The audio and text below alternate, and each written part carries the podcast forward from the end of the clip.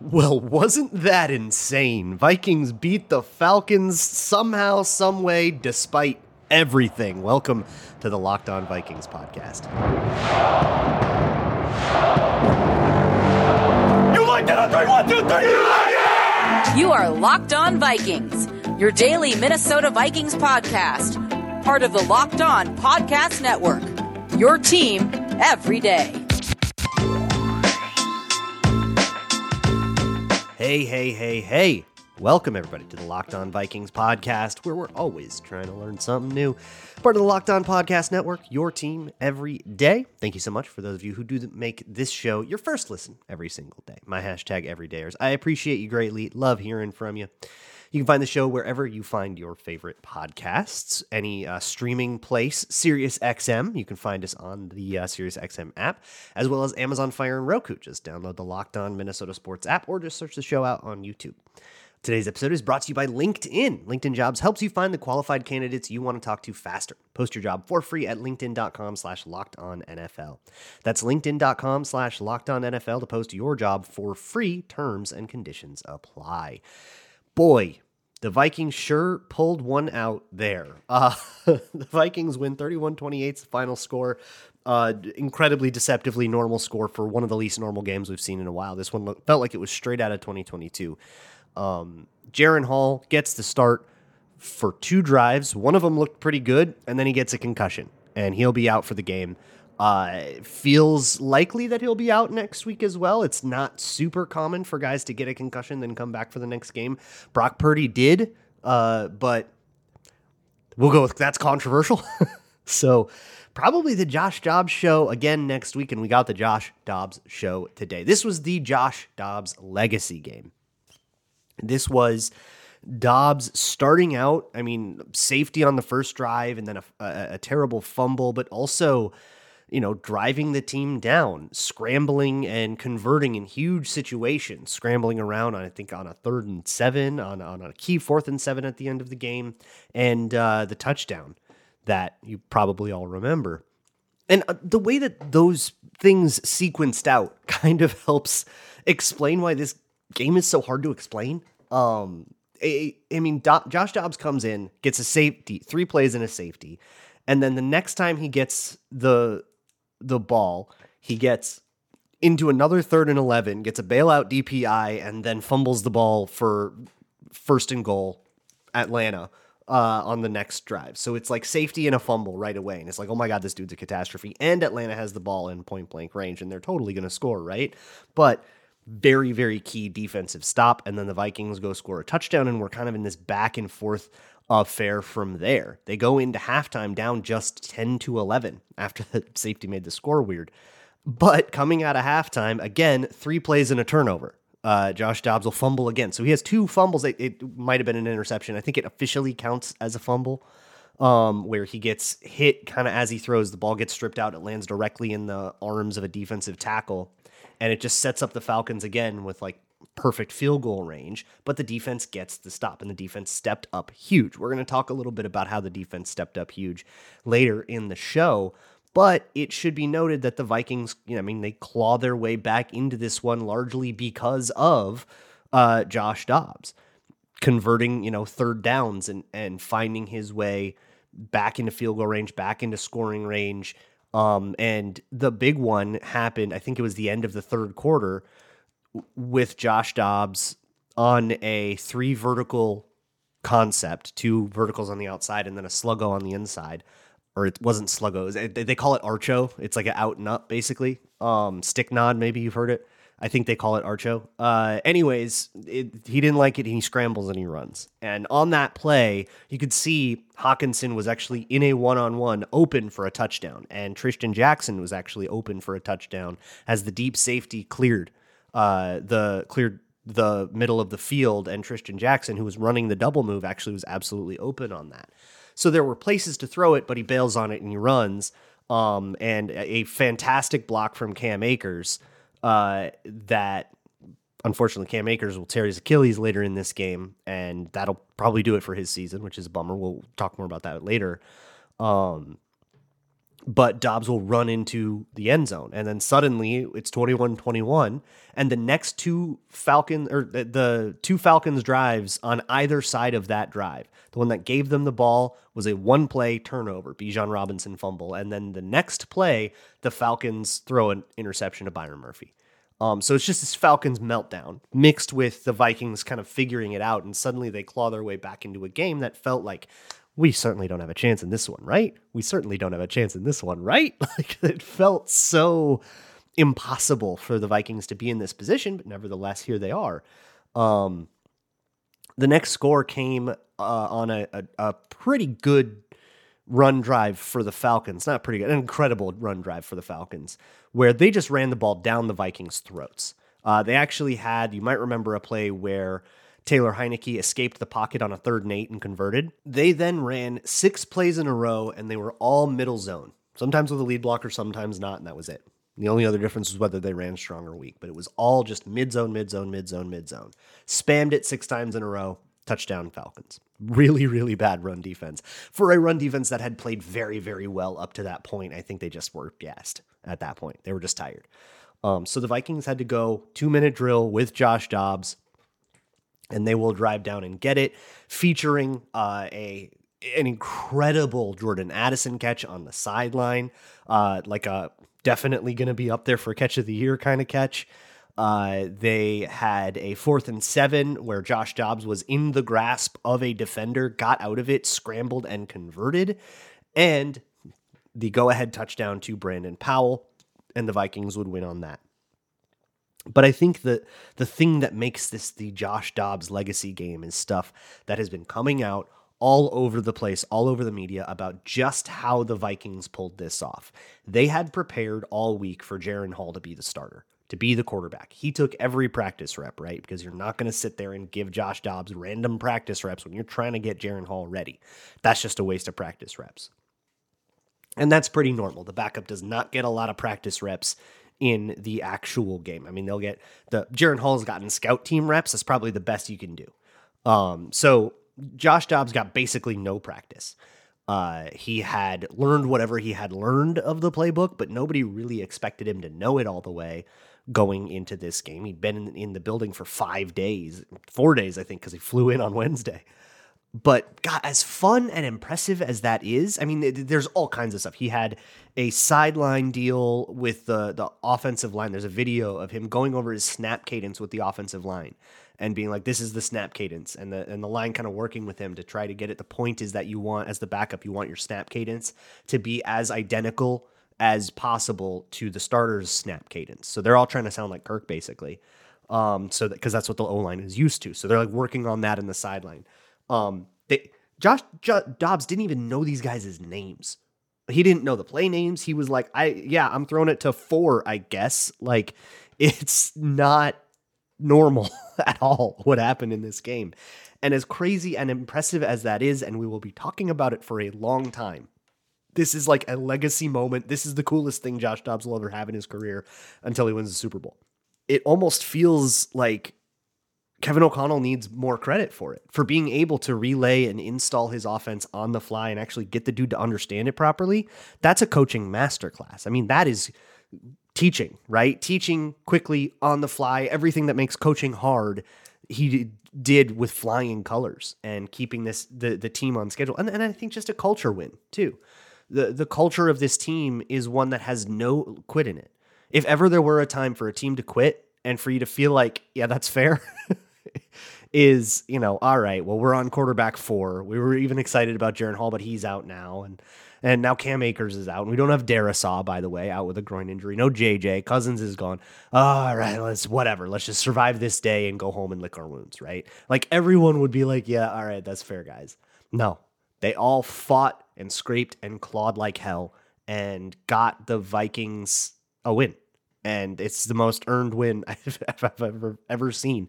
As much as yeah, they got gifted a, a, bad throw by Heinicke and all that stuff. Overcoming those circumstances, staying in the game, hanging around, and playing hero ball when you need to. Uh, go Josh Dobbs, go Kevin O'Connell, go Vikings. Vikings win. So there's a couple of things th- that are worth talking about. uh, with in particular how the run game is going to go with Cam Akers out and how the defense really stepped up and played its part in even allowing the Vikings to do this as much as 31-28 doesn't feel like exactly a uh, low scoring game the defense still played really well. So we got a lot to get into Thank you so much to the sponsor of today's episode, LinkedIn Jobs. LinkedIn Jobs helps you find the right people for your team faster and for free. You can post your job for free at LinkedIn Jobs. Just add the purple hashtag hiring frame to your company's page, and it'll spread the word that you're hiring. They have all kinds of simple tools like screening questions that make it easy to focus on candidates with the actual right skills and experience so you don't waste time on someone that doesn't fit your company and what you guys specifically need your team, your culture, all of that stuff. It's all very unique. There is no one size fits all to this, and LinkedIn understands that. Plus, they've got the biggest pool of people ever to choose from and tools that can help you narrow it down so that you're not overwhelmed by a huge stack of resumes. LinkedIn Jobs helps you find the qualified candidates you want to talk to faster. So post your job for free at linkedin.com slash locked on NFL. That's linkedin.com slash locked on NFL to post your job for free. Terms and conditions apply. Thank you so much for making Locked On Vikings your first listen of the day. Make sure you check out the NFL Kickoff Live thing that we do on YouTube uh, on Fridays on this channel, any NFL channel. Uh, it is a live discussion show talking about what happened on Thursday Night Football and previewing the games ahead. So make sure you check that out. Also, check me out on Patreon, patreon.com slash Luke Braun NFL. You can see film breakdowns of everything Josh Dobbs did and probably something maybe about the run game. I don't know, maybe something about the secondary and how the defense played. But I do actually want to focus on the run game now for a second. Uh, with Cam Akers going out, he is feared to have torn an Achilles. Kevin O'Connell said that after the game. They'll do the MRI thing to confirm, but a lot like with Kirk Cousins is it's like that's an Achilles, and we're gonna have to uh, we will confirm it on Monday and do the formality, but it's an Achilles. So the Vikings were doing something a little bit more interesting with their running backs with with Mattison and Akers in this game, where instead of going every other drive, they were going every two. So it'd be two Mattison drives, two Akers drives, two Mattison drives, two Akers drives, which is an interesting way, I guess, to get those guys in a little bit more of a rhythm while still having a sort of 50 50 even split. And as I had watched, uh, I, I, did a Patreon video on uh, last week on Mattison versus Akers, which is now free to watch, by the way. So you can, whether or not you've joined, you can go watch it. Please do. Uh, and basically came away with the conclusion that 50 50 is proper. I kind of thought, look, they both have, you know, they're making kind of the same mistakes. They're doing the same things well.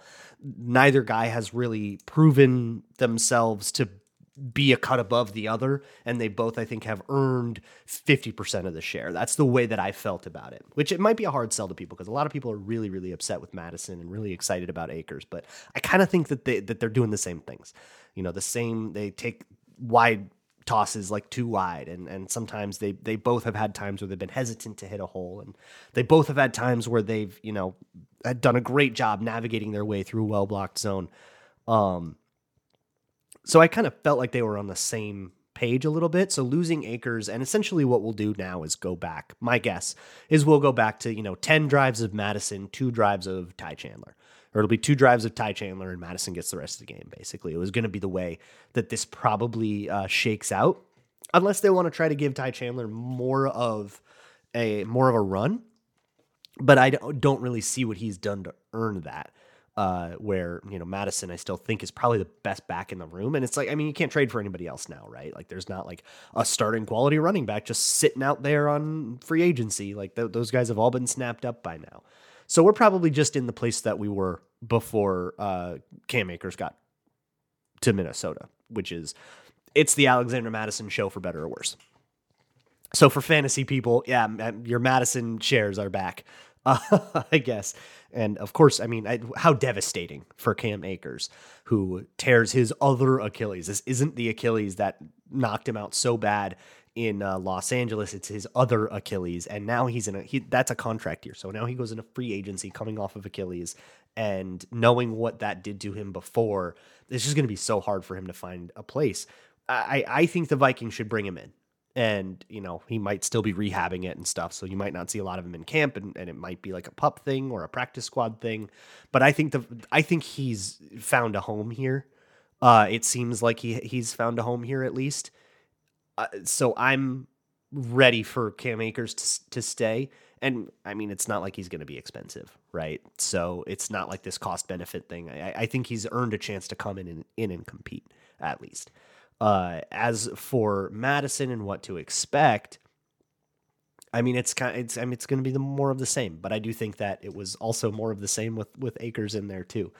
Uh, so the the run game mightily struggled in this game against Atlanta, uh, and I don't think it was much on the running backs at all. For as much as I just talked about them, um, I think it was more the blocking eh, from my live eye, which I say a lot on this show, but I, it bears repeating. Uh, very wrong all the time. So grain of salt. I'll watch the tape. I'll get back to you and, and confirm or deny all this. Uh, but instant reaction, best guess I got on just what I could notice at live speed, Bradbury disaster class. It felt like he was getting shed like every play. Uh, and the interior in general. I think Risner had a couple rough ones. I think Ingram had a couple rough ones. Uh, no Christian Darrisaw. You had David Quessenberry. He gave up a couple of key pressures that were both of the Josh Dobbs turnovers, but a lot of one of those was just taking way too long. Um, one of those was, or it was uh, one of the fumbles in the safety um, were David Quessenberry, but I wouldn't be surprised to see a place like PFF credit those to Dobbs instead because one of them, Dobbs stepped up and ruined Quessenberry's angle. One of them was uh, just Dobbs hanging onto the ball forever. So hard as an O lineman to like be expected to block for more than three and a half or four seconds.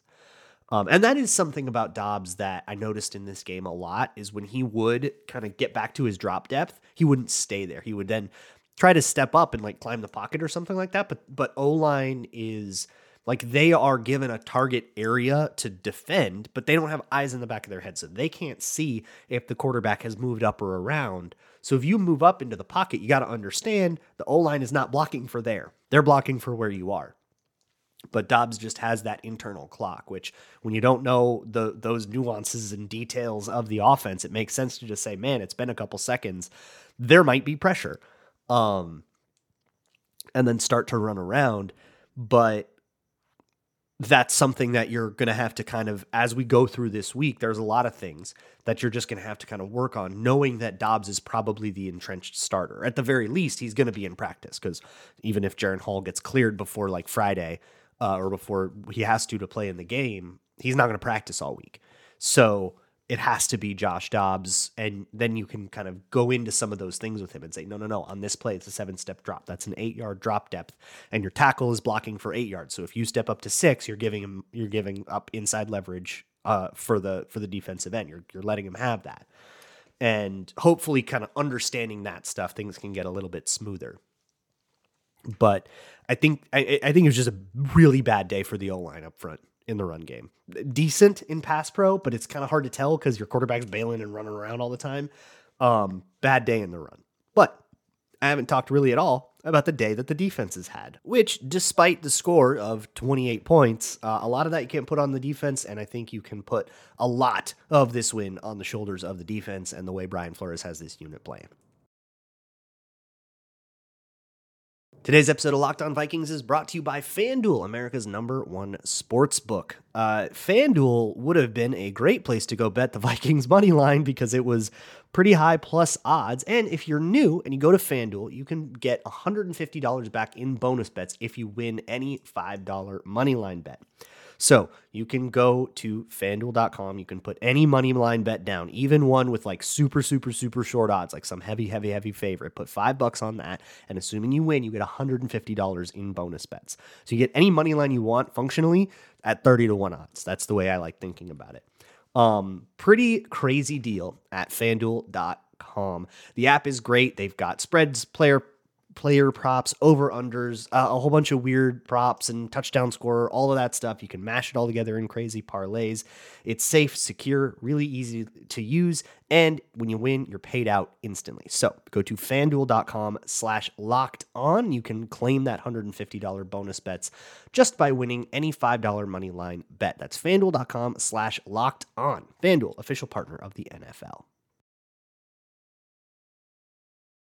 Quick word on the defense before we get out of here. Uh, the defense, good.